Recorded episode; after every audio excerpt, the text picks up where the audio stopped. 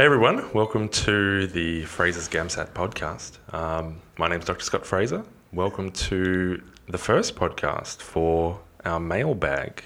Yeah, I think I think we did one early one, but it was sort of you weren't the host, so this is the the first um, first is- real mailbag. This is the real one. We've actually got mail in the bag, Exactly. uh, which helps for the mailbag. So, uh, yeah, hopefully this will be uh, good in that we'll be able to answer lots of the questions that everyone's been giving to us.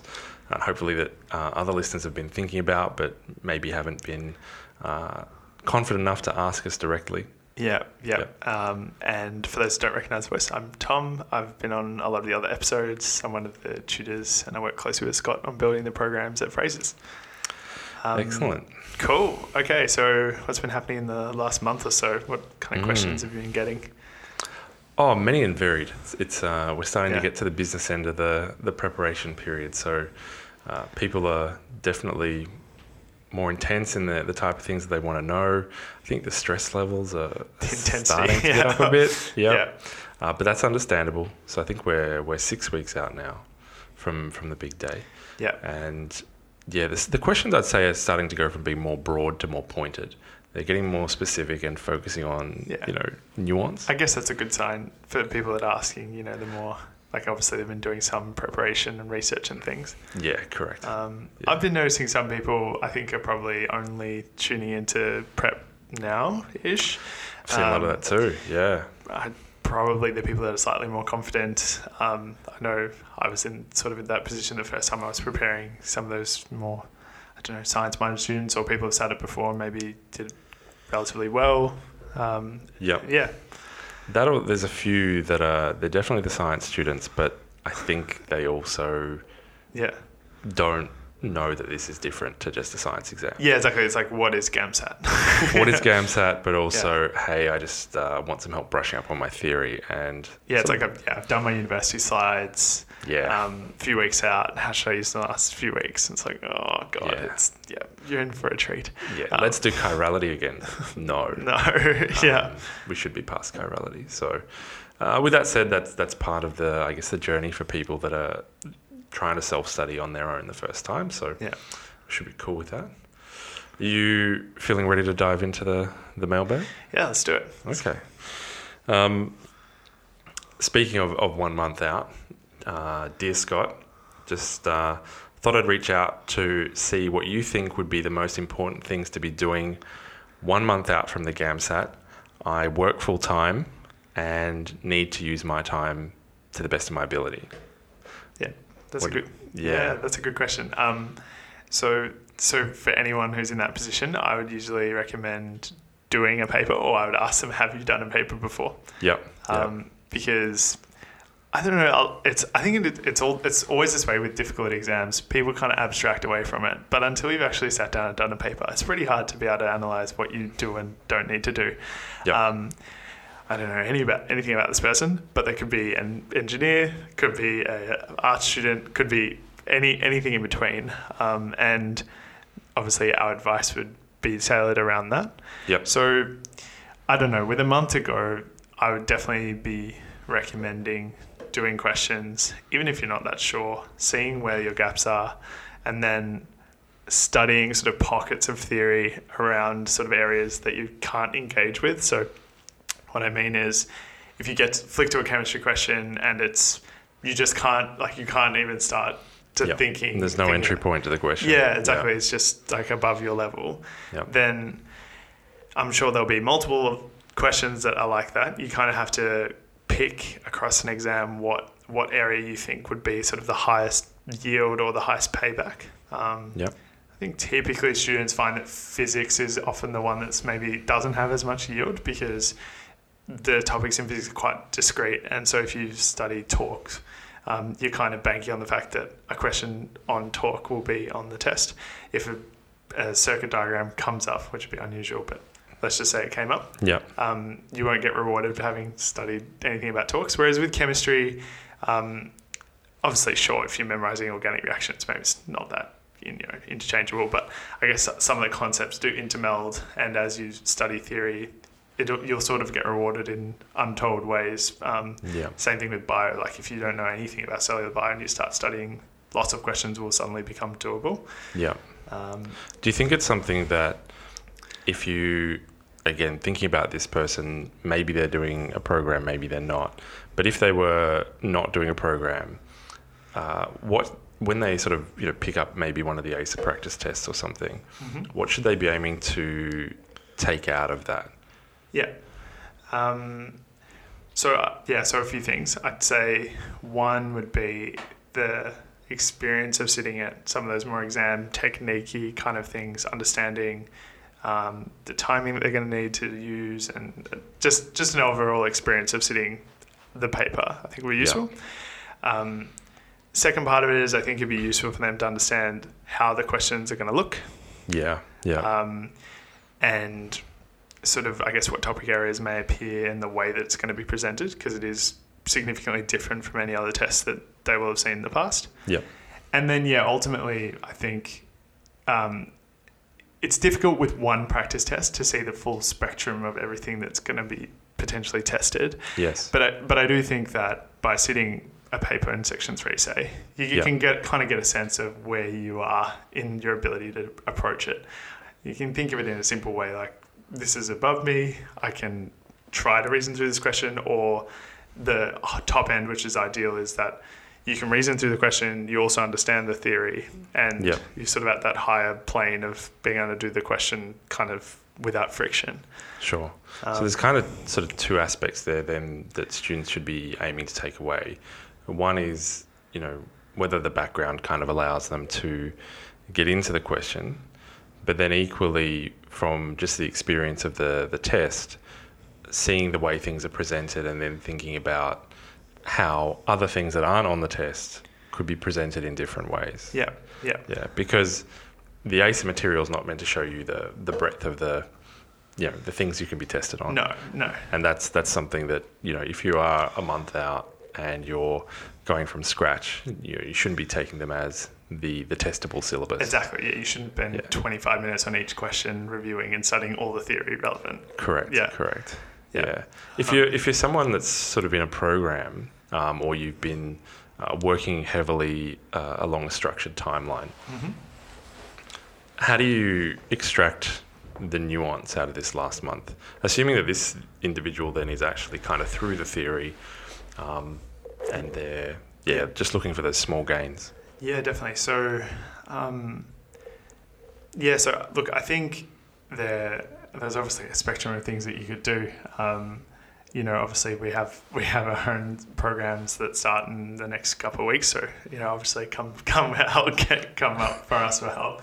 Sure. But uh, outside, like in general, looking at any preparing for any test, um, I think taking some time to plan out um, what your goals are and what you're going to try and achieve is important. So, That's really good advice. Yeah. um, so within a month, you know, how much theoretical ground can you possibly cover? And like I said, you know, trying to prioritize what what area of theory you might want to study.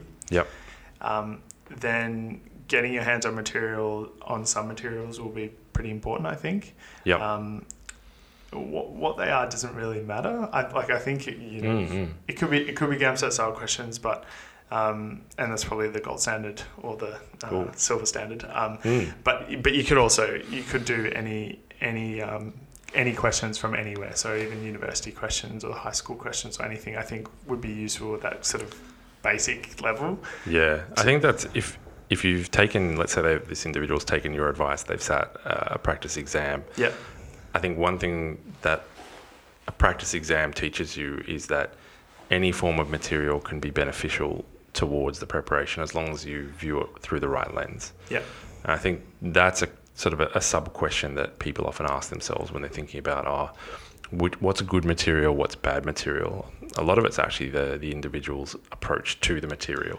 Yeah. If you're looking for something that you're literally going to then see the repeat of, well, you know, you're not going to find it. Yeah. But Yeah. if you're looking for ways to improve certain aspects, so university questions obviously are going to be much more precise. Yeah. And if you can separate those questions, shows that your foundations are great. But if you're looking at maybe MCAT or BMAT material or, or other GAMSAT material, um, trying to have a meta appreciation for the style of the question Yeah. um, is as beneficial. But definitely. comes from a different perspective. Yeah. And I think so if I had one month and that was it, um, sort of in going back to that planning thing, my Yeah. goal would probably be trying to build a strategy across the test. Um, Yeah. Sort of, um, we're talking about it a bit in our simulation day, but like from waking up to walking out of the test, I want to know exactly what I'm going to do end to end for each of the sections. Um, so for section one, I want to have a sense of how I'm going to approach the different types of text there are, how I'm going to approach a question I don't know what the answer is, whether it's two options or three options, like what am I going to do? Mm-hmm. Um, and section two, maybe I want to have a sense of what essay I'm going to write for task A, what essay I'm going to write task B, you know, obviously with some flexibility there, but Yeah. sort of roughly have a sense. And then for section three as well, I, I want to be in this, the same position. What do I do if I have a question that I have NFI about, you know? Yeah, yeah. Um, like what am, what am I going to do? I, you can't just Yeah. freeze on the day. no. Because if you have a sound strategy, I, I really think that that could can have a significant, so like a hallmark effect on your score Yes. um, compared to you in the same position going into the test without that strategy. Correct. Correct. Um, and it's kind of a it's a it's a softer skill uh, Yeah. than you know doing hundred questions, but a few hours spent thinking about that will probably pay off in a greater way. Yeah, and it's hard to know at the time, but uh, I think once you've seen enough students and whatnot, I, I can definitely say that that's the case.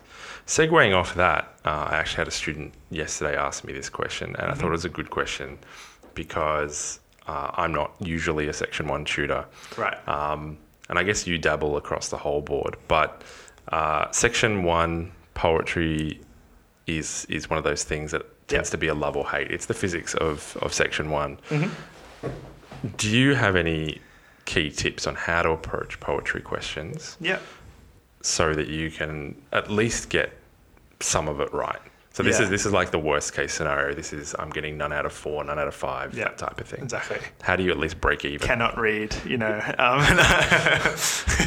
I only read the words, not the meaning. Um, no, I, look, I mean, poetry is interpretive. Like, it's the same thing for cartoons, anything really. I Yep. think uh, people find find anything where you have to interpret it's a challenge, and, and there will be a spectrum of views on anything. yeah, Um, I found the most useful thing in poetry is that there is going to be like a correct or like median interpretation of this poem, like the rough themes that are at play.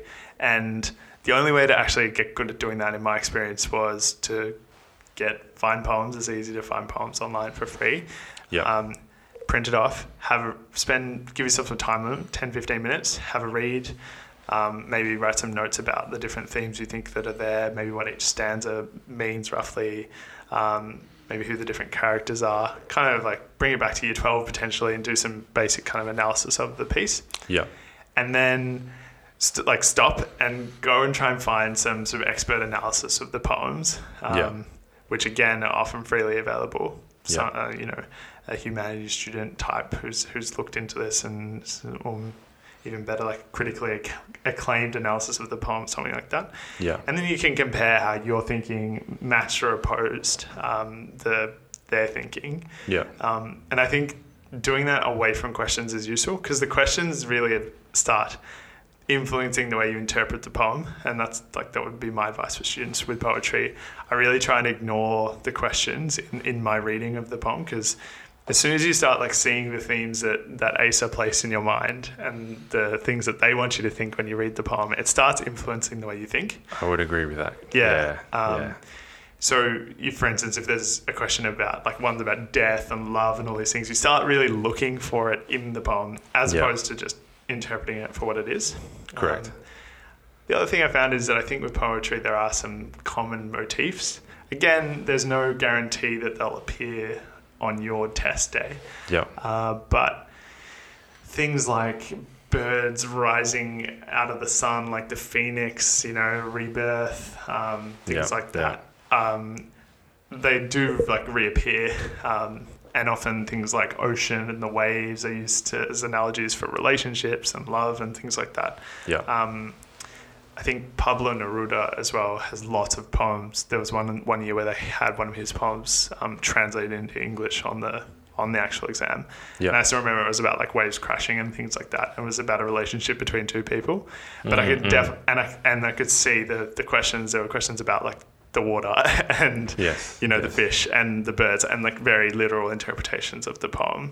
Yeah. And I can I can completely understand why people would get confused if they hadn't seen the material ever. It's pretty hard to um, interpret. Yeah. Do you find that when reading poetry, uh, I like your advice about reading the poem before you read the questions. Otherwise, you'll you'll take the bias backward. Yeah. What about the actual way you read the poem? Because a, a lot of it is written uh, with rhyming uh, Mhm. or in sort of that stanza format. Yeah. The stanza format can also kind of manipulate your inter- interpretation of, of, of larger themes and, and Yeah. relationships. Do you have any reading techniques for the way you go about reading poems? Yeah, definitely. So you can um, the proper way to read it is with the normal grammatical structures that appear. So you read it. If you imagine the stanza, the four lines, if you put them all into one line, um, Yeah. you should read it as though it's one line. And if there are commas and full stops and whatever else, then you would pause at those natural points. Yep. So sometimes in a poem, even on the same line in a stanza, there'll be a full stop, and then it'll be a capitalized letter and start of a new sentence. Yeah. You're actually not meant to pause at the end of the stanza. You're just meant to pause whenever the, there is grammar. Yes. Yes. Um, and yeah, I, th- like I think I, I think that also helps because it it becomes less, yeah, I like more of a just reading a reading exercise as opposed to doing the kind of poem dance. I don't know.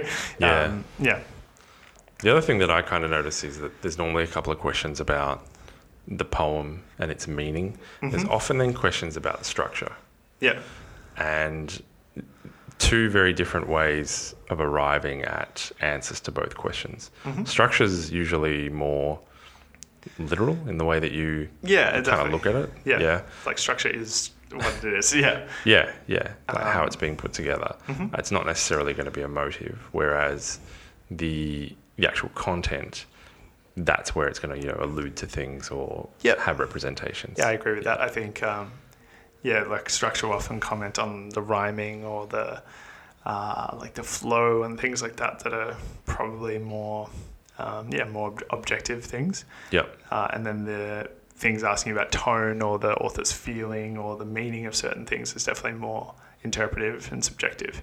Yeah. Uh, yep, yep, I agree with that. Okay. So, with that said, and sort of your initial advice about how to go from one month out, are ACER preparative materials generally as hard as the actual GAMSAT itself? It's a good question. Um, Yeah. One we get a lot. Uh, Yep.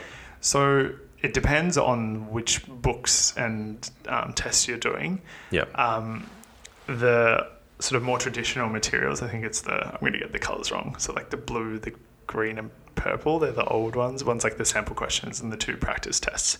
Yep. Anyway, um, so the difficulty on those papers, I think, let's just grade it out of 10. I think the difficulty on, on those papers is probably, say, 5 out of 10. Right. I think the recent Pink Book is actually on the easier side of things. Um, Yep. So probably more like a 3 out of 10, something like that. Yep. Um, and for any, everyone listening, like if you didn't do that well in the papers, I'm not saying that you're going to do really badly or anything like that. Correct. Um, it's just more to give you a sense of what you're in for in March. Uh, yeah. And so on that same scale, the real GAMSAT is probably like a seven or eight, depending on the year. Um, it's Yep. significantly harder than the practice books, in my opinion. Yeah. Um, I would es- agree with that. especially because in section three, there's m- much m- much more um, imagery and graphs and interpretation and data and tables and things that um, it's probably a little bit less present, I think, in section three, especially in the pink book. Yeah. Um, it, I don't know. It, it just seems more seamless. Like if you listen to people talk about the pink book and say, "Yeah, I, I got a hundred. I've heard of students getting hundred out of 110 um, from it within our student pool last year Yeah. and um, you know that's excellent. But but I, I I'd say it's almost impossible to get a score that high on the on the ace On the book. actual Ba- basically Yeah. impossible. Yeah. I would Um, agree with that. Even on the green and the purple book, it's like getting 80, 90 is probably like towards the max case for section three, because there's just some questions that are yeah like very difficult and. Um, even the even if you have all the things going in the right direction, there'll still be a bunch of questions that are fifty percent choice between one or two answers that you're not sure of. Um, so the short answer is yeah, I think the real exams are tougher. Mm-hmm. Um, and what that means is that, yeah, like those kind of exam technique things, avoiding fatigue, having the strategy will pay off in in a very large magnitude. Like you'll be surprised how much people get a bit broken by the just the whole experience of the day. Um, yeah. It's also why you shouldn't be complacent if you get a good mark on the practice material. exactly. Yeah. Have that Kobe mentality. Yep. Continue to work. Definitely. Yeah. Um, yeah. Speaking of speaking of the real day, uh, on the actual GAMSAT, there's like an urban myth that there are Mhm. some questions that are either they're not questions or they're a grading question. Yeah. Sometimes they're, they're commonly referred to as test questions. hmm Do they exist? and if so, what's their purpose? It's a very good question. Um, so, okay, so first, every, everything about this stuff is a little bit speculative. I think that goes without saying. Sure. Um, and the only way that we can analyze this, we've done many times, is like do deep dives on, you know, ACER's uh, research and methodologies and item response theory and all sorts of stuff. Yep. Um, look, I, I think it's pretty likely that um, test questions exist. Um, the reason the reason those types of things would exist is exactly as as we just said for various purposes. Whether or not they actually grade students is probably a, a bit more grey. hmm I would tend towards saying that they probably don't affect students' actual end result. Um, I would Okay. I would think that it'd be more likely that they're doing some own research on the way that they've been grading questions, difficulty, and things like that, um, or try, trying to work out which which styles of questions are most predictive and those kind of things. Yeah. Um, That's There very f- consistent with item response theory. yeah, there are a few reasons why I, f- I feel like that as well. I, I think from like a political standpoint, um, and also from an ethical standpoint, I think it'd be pretty unethical for them to have different questions for different students that are resulting in different scores. I don't think that would Mm. play particularly well. It also doesn't make sense.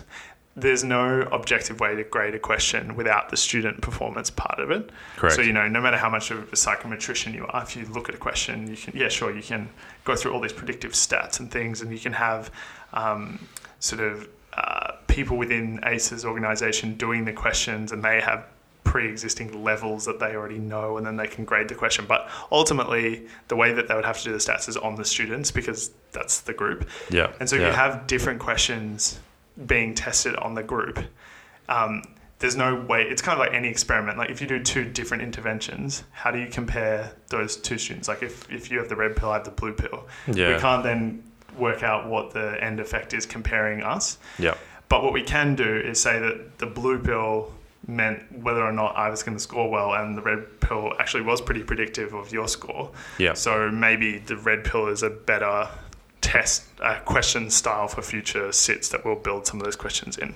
Correct. Yeah. I, d- I definitely like that theory. Um, I've kind of arrived at, at two potential theories. One of them was that, that uh, in the nature of being able to predict, so you, know, you have an idea of what's hard and what's easy, but hmm to be able to actually measure that and see what sort of disagreement there is between what you think is a good differentiator versus what Yeah. actually is, Yeah. you would need some test questions to do that.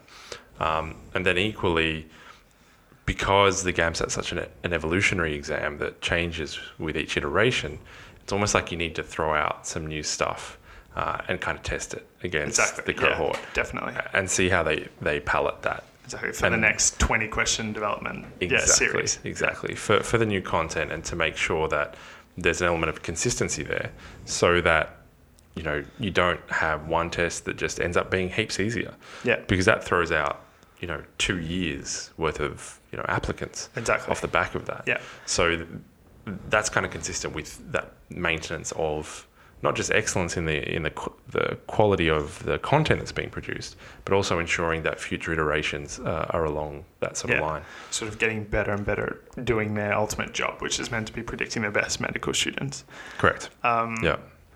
What a couple other things that they could potentially do with test questions very quickly. Yeah. Um, they could they could do all sorts of different research. Which, if you think of the actual purpose as an organisation, it makes sense for them to be doing that type of research on students. Australian Council for Educational Research. Exactly, with Yeah. and without consent. um, Uh, you do sign it away, but yeah. for instance, like you know, the, if you put their test question the first ten minutes, and then for half the students you put that test question the last um, last ten minutes, and then you compare the results between those two groups Yeah. of students and see if that actually makes a significant difference or not. Um, all those types of things, like you said, would assist in constructing better tests in the future. Yeah. Uh, there's that side of it, and also, um, yeah, like you said, testing different content types and styles and things. And hmm. I think the thing that people are probably raging about listening to to this is, well, if I get a test question at the end and it breaks me, then you know why is that fair against someone where it's at the start? It kind of isn't fair, but you know we don't control the rules. You just got to operate within the system. You'll Correct, never know which one's are test and which are not, so you've just got to do the same thing. Have a clear strategy across the board. Yeah, yeah. I mean, I think there is some assumption around what is a hallmark of a test question is that it only has one mark associated with it. And you do usually see three to four of them per GAMSAT. But there's definitely more test questions than that. So Yeah. they are potentially some form of test question. I personally think they're not, and I actually think they're they're questions that test more raw skills. Yeah, So they, they've got a different metric purpose. for sure. Um, whereas the test questions are GAMSAT style questions, and and therefore the purpose of future GAMSATs. And we'll never know. Like it could even be one option within another question that is actually marked. You know, there's no, there's no way to know. Questions within questions. Yeah, like it could. You know, there could be four questions, and the second one is a test, and the other ones are real questions. yeah. Um, so look, the the short, there's no way to know. Um, Nowhere to know, but still give every single question your full attention. Exactly. Yeah. Yeah. Yeah. Um, I think there's just some questions that I like. Just one question I had. Don't want to steal your thunder. oh, sure. But it, it's a good segue It- about item response theory. hmm Um, we did a a Q&A session last week, uh, sort of a week after our hack day. And yeah, it was just sort of open forum basically. Um, everyone was asking me all their questions. And one of the questions was about item response theory and like how it works and whether or not they would, that students would likely to get less than a mark, um, Mm, depending on like the, on the results of, of the analysis that they do. Yeah. Um, do you have any thoughts on that? I do. I've been a little bit cheeky in the classes I've been teaching since Hack Day. We obviously at Fraser's we collect our student data. We get an idea of which questions students loved, which they didn't. Mm-hmm. And I add an extra sort of qualitative factor when I actually ask them, what did you like and what did you not? I get them to put it all up on the board. So I almost have a, a, a metric of their their empathy for the questions, love and hate wise. Yeah. Then I have a metric for performance. And I kind of look at that as a metric of what we would predict students to find easier and harder. Mm. Then I have the actual data that says what was easier and harder. And then I kind of cross match those two sets of data Mm-hmm. and kind of create a, a more of a predictive index. Yeah. And obviously, that's a really simplified item response theory. Item response theory will have at least one more um, Yeah. variable that they're going to take into account into that. But you can quickly see that there are questions that not only students didn't like, but then they report they perform badly on. So students that get that right, um, maybe they have certain traits that you're looking for Yeah. that that are more predictive of, of being a better doctor. But then equally, then there's the ones that students loved and most people got them right. Is that that good of a predictor, or is that more like where the baseline's at? Yeah. And so that's where I was. I wasn't going sub one mark. Definitely don't do that. And I think that's more students' own sort of emotions getting at them. Like they're going to be granted 0.1 of a mark instead. Yeah. It's more like if your if your baseline's one mark, then things can kind of get up as high as two or three times the value. I don't think of it as more marks. It's more like a, a value factor Yeah. of a question. Interestingly, though, you do tend to see a trend where questions that students like, they actually tend to perform worse than how they think they'll go. Mm. Students that they hate, so no, stu- stu- questions that they hate. That was Freudian. Yeah. Um, questions that they hate, they actually tend to do better than they thought they would. Yeah. So there's an element there of of needing to be practicable with the way that you approach tests and have a good strategy there Yeah. because y- your own strengths can actually be your enemy if you're too rose colored in the way you're approaching a question. Yeah, definitely. That's, that was a pretty good summary, I think. Um, again, like I don't pretend to be an expert in item response theory. I did maths, but I didn't do like uh, biostatistics or anything like that. Um, Yeah. and I'm sure there'll be people listening that get annoyed by our explanations. But I think like ultimately the way to think about item response theory is it's a way of um, analyzing like an answer or a, a question and thinking about what, like you said, what the value of that is. So Yeah. um, and when we talk about value, it can be in different ways. So you can calculate a value for predicting a good medical student. Yeah. So maybe four years removed, ACER gets all the medical student data back and looks at, okay, this question in 2012 was really good at determining whether or not someone would graduate with high marks in their clinical years Yeah. um, and do that kind of thing. yeah. Um, so that's one way to do it. You could also you can do all sorts of different regressions, and you and you add variables um, that you want to assess, and then you try and map basically yeah basically how good that question is at determining that. Um, and there are a few indexes that are common. You can Google it on Yeah. Wikipedia, but basically there's like a difficulty index that they that you assign to the question before actually giving it to students. Then there's the actual performance of Performance the students index, on that yeah. question. Um, and, and there's a guessing index. yeah.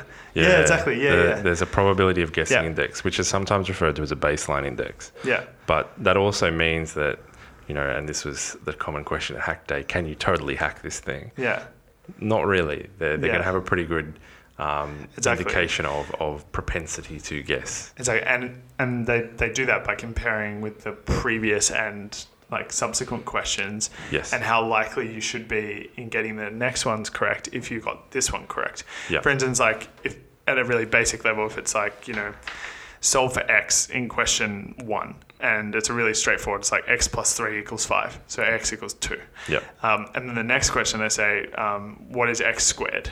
Yeah. So if you get one wrong, then you always get two wrong. So in, in that Mm. instance, in that simple instance, as far as doing item response theory on the second one, the Yeah. second one would be not very predictive of anything because it's only predicting whether or not you got question one right. Yeah. And so that guessing index, well, the guessing index would be like 100% accurate because it'll always know when you're guessing and when you're not. Yeah. Um, anyway, the, basically, again, it's not something you can control. Um, no, no. and it, it does sort of discourage again the whole golden bullet theory of being able to just Yeah. guess through the paper um, my my hypothesis of how they use it it's very hard to know exactly um, but there are a few factors so yeah i agree it's possible that that one question becomes worth one or two marks um, Yeah. it's also possible just in the overall way they c- uh, calculate the percentiles. Um, they could they could look at like sort of stems as a whole potentially. So if you if you're getting like a whole stem correct or multiple questions correct, and and that's highly predictive of you know good performance overall, Yeah. then you could yeah you could potentially get a little bit rewarded if you had randomly gotten questions wrong throughout other aspects of the paper. It look it's hard to know exactly Yeah. how it works. Um, what I'm trying to say, that's actually a good analogy. So if, if I get one stem 100% wrong, but then if I get the same number of questions wrong spread across the paper, Yeah. what would be the impact of that? Like, what would you think of that student? I would actually, I would say the student that gets like 80%, 100% correct, argue, depending on the questions, obviously, but arguably is sort of executing it at a more elite level than someone who's sort of sporadically getting questions wrong because the person who's sporadically getting questions wrong, whilst they're performing well consistently, um, they're never, never showing that sort of like elite ability to like get maybe the hardest questions right across some stems. They're just you know consistently getting questions wrong, and so you can say you know in this really high stakes exam, ACER is trying to you're trying to differentiate between those two students. Yeah. And so item response theory is, is a mechanism to do that Yeah. because you can look at the questions and which ones are getting right and in what volumes and in what propensity to other questions. Yeah. And you can say that this student, um, you know, yes, there are questions they get wrong, but the ones they're getting a whole stem correct, um, including the ones that are highly predictive of good performance amongst the whole cohort. Therefore, this student should be ranked more highly than someone else. Correct. And that's Yeah. why you can have two of the, the same, percent, like overall percentile scores, getting two different scores. Yeah. Yeah. No, that, that, that makes sense. Um, Yeah. Yeah, but I I think that the take home there is like you you can't beat item response theory. And in fact, you, No. you shouldn't. One thing that it does encourage though is when you're again going back to doing those practice tests, don't just look at the the raw score as the be all and the end all. Uh, and I think this is why for Yeah. our mock tests we always provide the analytics on Exactly, the yeah. questions, so you know how the cohort did, not just how you did, and not just overall score wise. Like you can see some questions were interpreted Yeah. um, Yeah. much better than others, uh, and other questions differentiated people um, yeah. more So- predictively. sort of you know like the the kind of metrics we typically look at are um, if a student if a group is the top 10% of scoring students get the question right in higher frequency so 50% of the top 10% get a question right then that question is particularly good at identifying students that will score well across the whole test Yes. um, that also goes into how we build our diagnostic test on the website the free exam Yes. um, by pulling those questions together and, and making a whole exam out of those questions yeah. um, yeah. All right. Why don't we move on to the next question? Sure. Sure. So the next question almost is a flip of the first question. Yeah. So, if you're a person that's taking that more uh, perfectionist style method, you look up at the clock, you've got 15 minutes to go. Mm-hmm. How do you best utilize that last 15 minutes? Yeah, it's, it's a really good question. Yeah. Uh, good segue. Um, look, again, this goes into different styles, and, and everyone will have a slightly different approach. Um, I think, yeah, for, for me, like it would be useful to obviously, and this goes into using your reading time effectively. Um, you need to know sort of the lay of the land a little bit, so you should have a sense of what the next questions are going to look like. Yeah. Um, and then, so I would have a quick look through the next questions. Depends how many I've got left. Let's say I have 20 left. Um, Yeah. 20 is a good number. yeah, because 20 is probably more than I could ever do at my own rate. Yep. Uh, Yep. But maybe enough to do five to 10 at my own rate and guess the other 10 completely.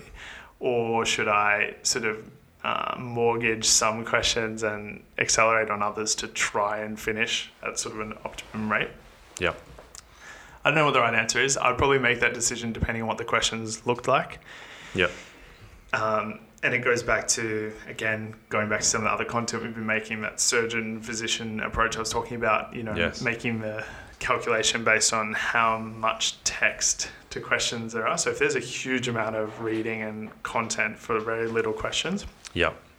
then in a time poor situation, I would prefer sort of um, put them on the bench for later. Yep. Yep. And in a situation where there's a relatively smaller amount of reading, or if I see the stem and I think um, I can analyze this at less than a minute a question and pick pick answers with some confidence, Yep. um, like reading off a graph or something like that, I would just jump to those questions first. Um, Right. And yeah, especially questions with graphs and things like that. Sometimes they're actually quite quick to answer. I would skip straight to the questions, try and find answers as quickly as I can Yep. and then if I have time, get back to those questions that have more content in them.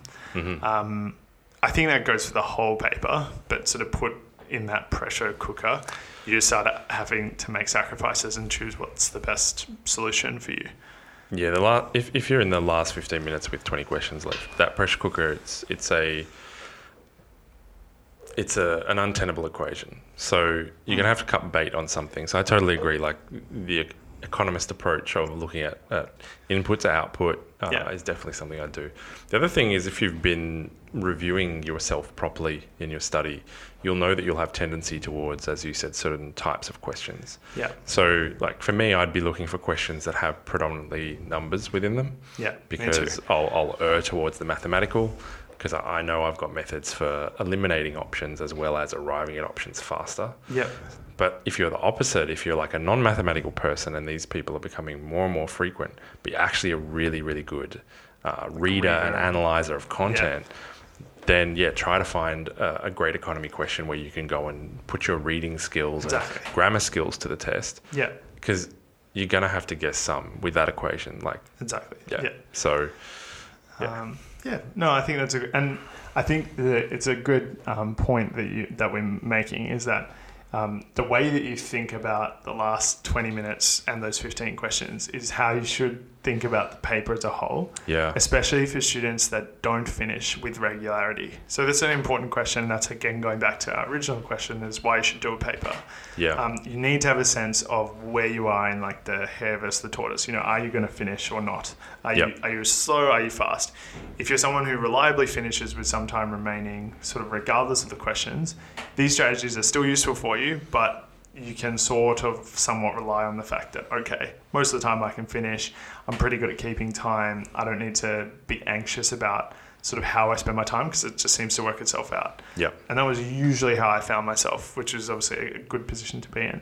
Mhm. Um, but for students that aren't finishing, I, a lot of people I find, and it's happened, you know, I choose someone who's sat it four times in a row and they haven't finished four times in a row. Yes. And it's flooring how they haven't thought of that as a problem. Yeah. You know, it's just like if I keep practicing, I'll, I'll finish. yeah. But the reality of it is that you're, the way you're approaching the questions is somewhat kind of fixed and a bit intrinsic to the way that you're obviously going about it Yes. like you're obviously making some sort of um, transaction where you think like this is how much time I have, and consistently you're overspending on certain questions. So having that, like you, I think this is the approach you take, like jumping through the paper a bit more, and maybe Mm. being a little bit um, more of an economist or the surgical approach throughout Yeah. can pay off um, because you get to the questions that you have that tendency towards, you know, you've used the section one and three question log, you understand your own tendencies, you pick the questions you usually get right, Mm-hmm. and then the questions that you're not so hot on, you can go back and um, Yeah. and have a go and know that maybe they're the questions I'm not good at, and that I've already maximized like my best case because I've used my most focused time on the questions I'm good at. Yeah, that's actually a really good segue into into our last question. So you mentioned the question logs and everything there. Um, again, being six weeks out, what are the best review techniques that we can kind of be using now? And I, and I guess to to rephrase that because the best review techniques we would have used three months ago when Yeah. a lot of people who were having that long view started are totally different to now. So it's almost about high yield, um, you know, maximizing the time that's left. Definitely. So, um, hmm, let me think for a second. Um, Do we have thinking music? um, look, I- look, I, I think again some of those things that we already said. So Yeah. definitely doing papers to time. I think doing um, as a significant-ish volume is useful um, with some regularity. So maybe um, like we do with our students once a week. Um, and, ma- and maybe that's about the right the right sort of amount of time. And when I say doing it to time, I mean like the whole day. Um, hmm because I think there's some value in like again, it's just not real unless you do it like the real thing. Yep. Uh, and you can replicate it at home. You can come to us. We do mocks. You know, it's it's up to you. Um, so that that process is useful, and then all the things we've just said. So being reflective about so you know if I'm starting right now or if I have six months left, and how do I maximize it? Um, I want to have start building that strategy. So Yeah. how am I going to be an economist? How am I going to finish the paper? Which questions are higher value? Which questions are low value for me? Yeah. You should be be able to answer those questions, um, you know, in, in the next few weeks.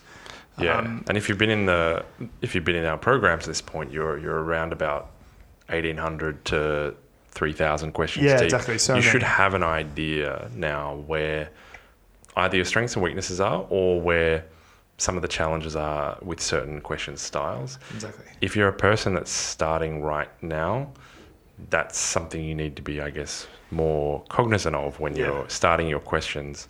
Um, and equally, maybe why you need to be thinking more critically about getting some guidance on developing an exam strategy. Otherwise, you just won't have enough time until it'll be like the week beforehand that you go, oh, wow, I might need a strategy for this. Exactly. Yeah. Um, and that's where uh, like the question logs are useful even in this period. So if you know Yeah. if you do one exam and then log them for section one and section three, um, I can put I'll put all the links in the description. Um, it's useful because you can go back through and hopefully identify some trends in um, which questions you're getting right and which questions you're getting wrong with some frequency. Yeah. It doesn't always work, um, but for the people, but if there are things that you find, they're extremely valuable because then you Mm. know, you know, every time I'm asked to um, do a worded question in science where there's competing values and it's in like a worded form, Mm. um, things going up and down or neutral or whatever, I always seem to get that wrong or I always seem to get that right. That's a use, really useful insight because then in that pressure cooker situation we described, you know what to go to. You know that I'm going to go to that type of question because I always get it right. I'm going to do that. I'm going to actually going to read the passage and invest that time because I know that that's the kind of question that I usually get right. Yeah. Um, so those insights are useful. I do th- think some study in theory, especially building fluency in your basic maths, is so critical. Um, Yeah. I know that sounds like a vague thing. A lot of people ask me like, "Oh, what resource do I go to for studying maths?" I, there's un, almost unlimited resources on doing basic maths. Whether that's like brilliant.org is a website I really like. Um, they have really Yep. funky courses, or just basic year 11 and 12 logarithmic, index laws, unit conversions in chemistry. They've got whole checkpoint books on that. Yeah. Um, that stuff is very useful because it just it just makes everything else occur with less friction. It's kind of the, it's like it's a hard it's an intangible, but but if you have like we said mathematical calculations on your side, then you're not fazed by questions with numbers. Like it's a question like oh I can if as long as I work out how to use the formula, I'll be able to do this question. Correct. Um, but if there's some any fear in using formulas and working with numbers, Yeah. it's a real negative for section three. Yeah. Um, Even section one. I mean, I think you need coping mechanisms for all question types. yeah. If you don't, I mean, obviously, c- coping mechanism A is I can just do this. That's Yeah. that's awesome. That's critical. Um, yeah. But you know, co- if coping mechanism B is I'm not good enough at maths to be able to work with pi or um, you know convert things absolutely, but if you can at least things, yeah. determine relationships and and maybe from from some of the questions you've done you know that anytime a square's there you always get it down to the right two but you choose the wrong one Mm. always ends up being a bigger number or something yeah. maybe this time you'll choose the bigger number Yeah. like it's that type of you know reflective review that will become critical to to having ways and means Exactly. And it's one of the hardest things to explain explain how it's valuable, but it, just know that it is. yeah Um, yeah off- like even in the last few weeks, some of the um, our tutors have been working in class, and often um, they'll message and say, "Hey, can you quickly like screen share and go through a question?" And so I might not have seen the question like before, yeah um, and so I'll be working through the question with them, and yeah, it's like it's like the answers start to appear in some weird way. Like you know that one of the axis axes are squared, and then in the question, that same that same variable isn't squared. Yeah So then, yeah. like some internal trigger in my mind says that like the result somewhere in these results, it's a square root. So like look Yeah. for a value that's a square root of of a, a whole square because it's pretty likely to be that. And one of the answers was like close-ish to four, and then I read off the graph, and r squared was sixteen, and that's the correct answer. yeah Um, and that's obviously you know an easy v- version of it, but it's yeah, it's kind of you start seeing the forest for the trees. Those some questions that might be extremely challenging, Yep. you know, working through the whole equation and then doing a square root over seven different numbers. It's just things become easier. Mhm. Um, that's why I think the maths backgrounds do well. okay what about um reviewing section one Yep. Um, so for section one, uh, again, I still think the intelligent reflective review is um, useful. Yeah. Uh, I would focus in on the um, sort of uh, specialty text types. Again, the, the reward for that is is variable. It really depends on the day. So yeah doing some of that stuff with poetry that we said can be valuable. mm-hmm. Um, a little bit on cartoons. I wouldn't spend too much time. There's probably like one or two questions that are likely to appear on it. yeah And then in interpreting text, um, I, I again going back to that Q and A, I did the I, I described it as sort of drawing a flowchart of your thinking. So yeah it's kind of like making a case in court for why you chose an answer in section one. yeah What were the steps that you took? Which line was it in? What uh, words led you to that answer? Um, because that kind of granularity in your thinking is what will get the question right or wrong. Sometimes you won't understand the words, you Yeah. won't get the passage, and you'll get it wrong. That's fine. But that's actually quite rare. I, I'd say most students come up with some uh, you come up with like this internal dialogue of why this question is right. But I think the process of writing that dialogue down and identifying like the words and connotations Yeah. is really critical. Yeah. I, I, the the buzzword I've been using uh, is prosecuting the answers. hmm If you if a an answer doesn't stand up to cross examination, then it's wrong.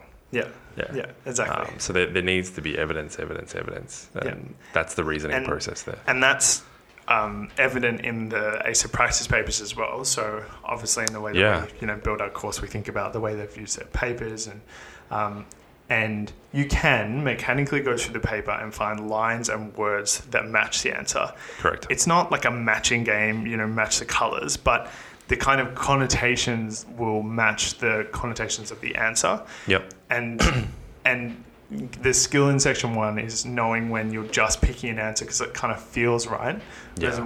whereas actually finding the evidence for your answer Yep. um, within the allotted time. Yeah. And if you can't do that, that's something that would be high yield to build Definitely, towards the yeah, end. yeah, And I, and I mean, ideally, if you can see someone else doing that, sometimes it then becomes apparent. Definitely, Um, which is often, I know, a way that we both like to teach, where yeah, rather than students saying, oh, I got this question wrong and then this is the answer, it's like, don't tell me what the answer is. yeah, Let me go through the question. Um, let's see if the reasoning I come up with works or if, if not, Yeah. but at least the, you see the process. yeah. I think it's a very subtle difference, but prospectively teaching, so like in like a live way, Yeah. um, is infinitely more valuable than sort of retrospective teaching, Yep. where you look at the questions and then go backwards and say, why do we get it right or wrong? Especially towards this end of the process. So early on, Yeah, early on, early on, I think that's valuable for sure because you can identify error, errors in your theory and thinking and, and stuff. But but as you get closer and closer to the pointy end, you're going to have to do this exam, and there won't be answers. So thinking about what is your actual forwards moving strategy is important. Um, and that's that's obviously what we build into our simulation day. It's all over our website in the description about um, Yeah. about that day. But um, you and I found that in our tutoring sessions last year, the sort of secret source, at least this is for me, because students, you know, like they watch my videos and they say, "Oh, you know, you're the hack lord. Um, I want, Yep. you know, I want the golden bullet. I have a two weeks left. What? How do I get every question right?" yeah, um, and the most useful thing that uh, like reliably is basically getting a set of questions and then um, sort of going through it. It's almost like a I don't know like a golf demonstration. Like I go through the the GAMSAT yeah, um, and I'm just answering the question and I have no warning or preparation, which is scary but necessary. necessary. Uh, and then I go through the question and I get some right and I get some wrong. Mhm. Um, but that understanding of how I'm actually, whether I'm going questions first, how I dart back and forth between the passage, it's all like the kind of subtleties and nuances that are really valuable. Yeah, yeah. Um, and that's what we're trying to do in this new day. Uh, ran in September. We're Yep. kind of doing a big, um, big version for this March where we'll have a panel of Section 1 and Section 3 tutors essentially doing that live for you. correct. Um, yeah, and yeah, it'll be interesting because especially the panels we're trying to put together, there'll be some people that are really high scoring from the outset, Yeah. and then people who have improved quite significantly as well through study and maybe our programs as well. So it'll be interesting to see, um, and I'm looking forward to it, the kind of approaches they take and the discussion that's generated in the panel. yeah. Now having um, having been involved with September one, it was it was interesting, and I think a lot of the students that were kind of watching on. The thing that it really, really helped them with was those questions where they didn't normally have a way to access them. Yeah, because you, you see that amongst some myriad of high performers, there's actually not one way necessarily that, that you, everyone will dive yeah, in. there's no right way. yeah, people Yeah. are diving in through a range of different ways based on, you know, their own profile. So that that kind of gives them confidence to try and find ways based on their own profile. And it may only mean a, a difference of, you know, five all the way up to maybe 20 marks, but it starts to become meaningful after a while. So Yeah, definitely. And um, yeah, we'll, we'll experiment with some different things. There's still a couple of things to set in stone, but um, p- potentially putting some tutors under time duress as well and seeing how Yeah. they react. And um, I think there's a lot to learn from those days. So uh, come along if you can. Um, yeah. and also, all our mock exams are starting this weekend, so excited with that. Oh, sorry, next Next weekend. Yeah, Yep. yeah. Yep. Go scared for a second. Um, I do uh, too. so yeah, going into Feb 24th, and every week after that, we'll have mock exams running, Yep. um, which we're looking forward to. Um, I think an exciting development there uh, is the subject area analysis. So this year we're tagging all our mock exam questions with the different subject areas, sort of roughly aligning with um, the question logs in the course as well, so that after you do the exam, you actually get a sense of where you're weak and where you can prioritize your study. Yep. So a lot of those things we've been talking about today, um, it just really emphasises the some of the value that we're, we're trying to offer in that we understand that students in this last month or last six weeks are trying to work out where what's the best thing to study, what areas of theory do I need to do, what what kind of cognitive areas am I weak in, Yep. and that's exactly what we're tagging those questions with, so that at the end of doing your exam, maybe you know that you need to do some study in inorganic chemistry, um, and also that you're in your cognitive skill set, you're consistently getting this type of cognitive skill wrong, and you can go back to the paper and look at what those cognitive skill questions kind of look like roughly, Yep. um, yep. and start working on those flow diagrams of thinking in section one or in section three as well. Like, what what were the steps that you took that actually led you to get this wrong, and how do you start building in those sort of safeguards and nets and sort of tools to avoid that same error in your thinking. Yep. Um, so yeah, really excited for that simulation day and mock exam. Got a bunch of packages that are discounted and things like that. Enough, Excellent. Enough ranting about the course. Um, any other thoughts or questions? Um, No, look, I think uh, that's actually been a pretty solid uh, episode with a range of different questions. I think tying back to similar things. So, yeah, you know, with this sort of time that we've got left, uh, planning's critical, review's critical, yep, and also not sort of trying to escape the inescapable with the, the GAMSAT, but Yep. kind of committing to having different methodologies, uh, having different coping mechanisms in place so that you can you know, put your best foot forward on the day. yeah. And um, yeah, I guess to tie it off, thank you to everyone that, that did That made it this far. made it this far, but also that, that sending their questions via you know Facebook or or Instagram or via email. If you Mm-hmm. do want to shoot us questions, you can do it on any of those different locations. But you can also email us directly, tom at frasersgamsat.com.au right. or scott at frasersgamsat.com.au. And until the, the next pod, Yeah, we'll uh, we'll hear from you soon, hopefully. yeah, yeah. And um, take care of yourselves as well. That's one thing we forgot. You know, I know it's a difficult time. Yeah. Um, there are many other sits. I'm taking a year off. We'll talk about it another time, but just don't worry about the rat race. Indeed, indeed. Uh, cool. All right. Thanks, everyone. We'll see Bye. you next time. Bye.